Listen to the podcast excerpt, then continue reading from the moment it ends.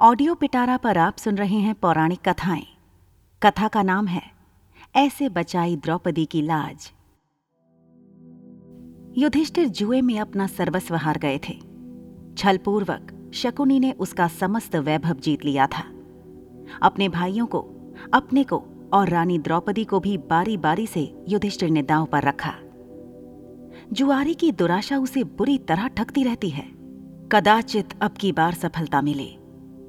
किंतु युधिष्ठिर प्रत्येक दाव हारते गए। जब वे द्रौपदी को भी हार गए, तब दुर्योधन ने अपने छोटे भाई दुशासन के द्वारा द्रौपदी को उस भरी सभा में पकड़कर मंगवाया। दुरात्मा दुशासन पांचाली के केश पकड़कर घसीटता हुआ उन्हें सभा में ले आया। द्रौपदी रजस्वला थी और एक ही वस्त्र पहने थी। विपत्ति यहीं समाप्त नहीं हुई।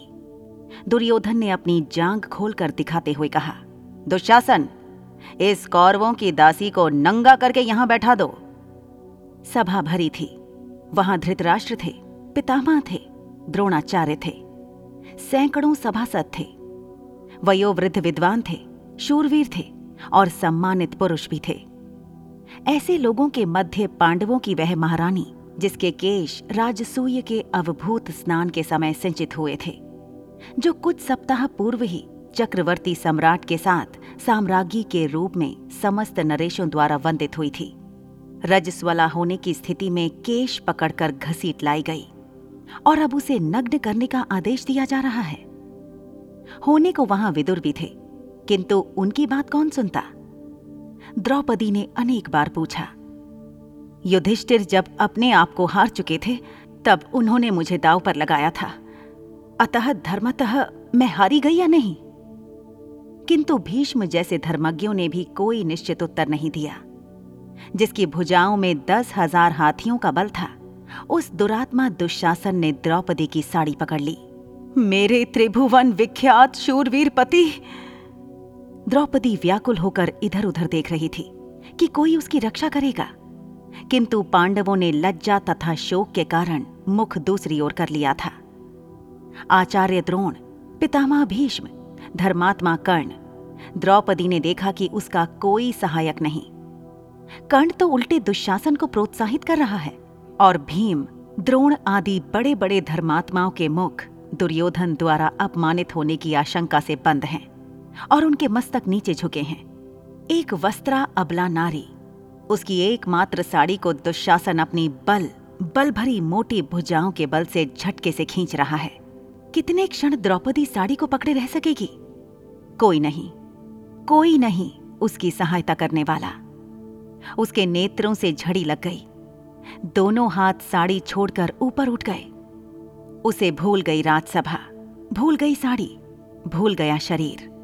वह कातर स्वर में पुकार उठी, श्री कृष्ण द्वारका नाथ देव देव गोपी जनप्रिय जगन्नाथ इन दुष्ट कौरवों के सागर में मैं डूब रही हूँ दयामय मेरा उद्धार करो।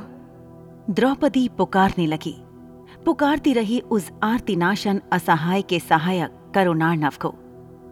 उसे पता नहीं था कि क्या हुआ, या हो रहा है। सभा में कोलाहल होने लगा। लोग आश्चर्यचकित रह गए।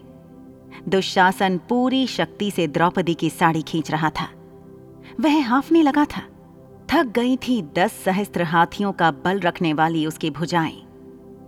द्रौपदी की साड़ी से रंग बिरंगे वस्त्रों का अंबार निकलता जा रहा था। वह दस हाथ की साड़ी पांचाली के शरीर से तनिक भी हट नहीं रही थी। वह तो अनंत हो चुकी थी।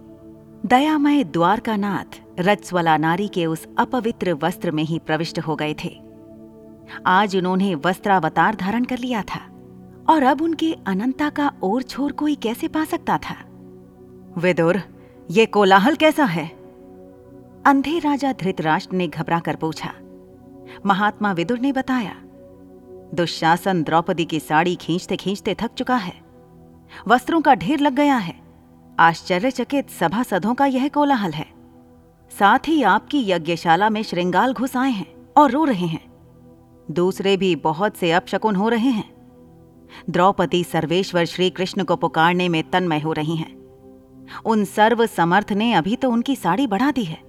किंतु यदि शीघ्र पांचाली को प्रसन्न नहीं करते तो श्री कृष्ण का महाचक्र कब प्रकट होकर एक क्षण में आपके पुत्रों को नष्ट कर देगा, यह कोई नहीं कह सकता। आपके सभासद तो भय व्याकुल होकर कोलाहल करते हुए दुर्योधन की जो निंदा कर रहे हैं, उसे आप सुन ही रहे हैं। धृतराष्ट्र को भय लगा। उन्होंने दुर्योधन को फटकारा। दुशासन ने द्रौपदी की साड़ी छोड़ दी और चुपचाप अपने आसन पर बैठ गया। वह समझे या ना समझे पांडव तथा भीष्म जैसे भगवत भक्तों को यह समझना नहीं था कि द्रौपदी की लज्जा रक्षा कैसे हुई। ऐसी ही इंटरेस्टिंग किताबें कुछ बेहतरीन आवाजों में। सुनिए सिर्फ़ ऑडियो पिटारा पर। ऑडियो पिटारा सुनना ज़रूरी है।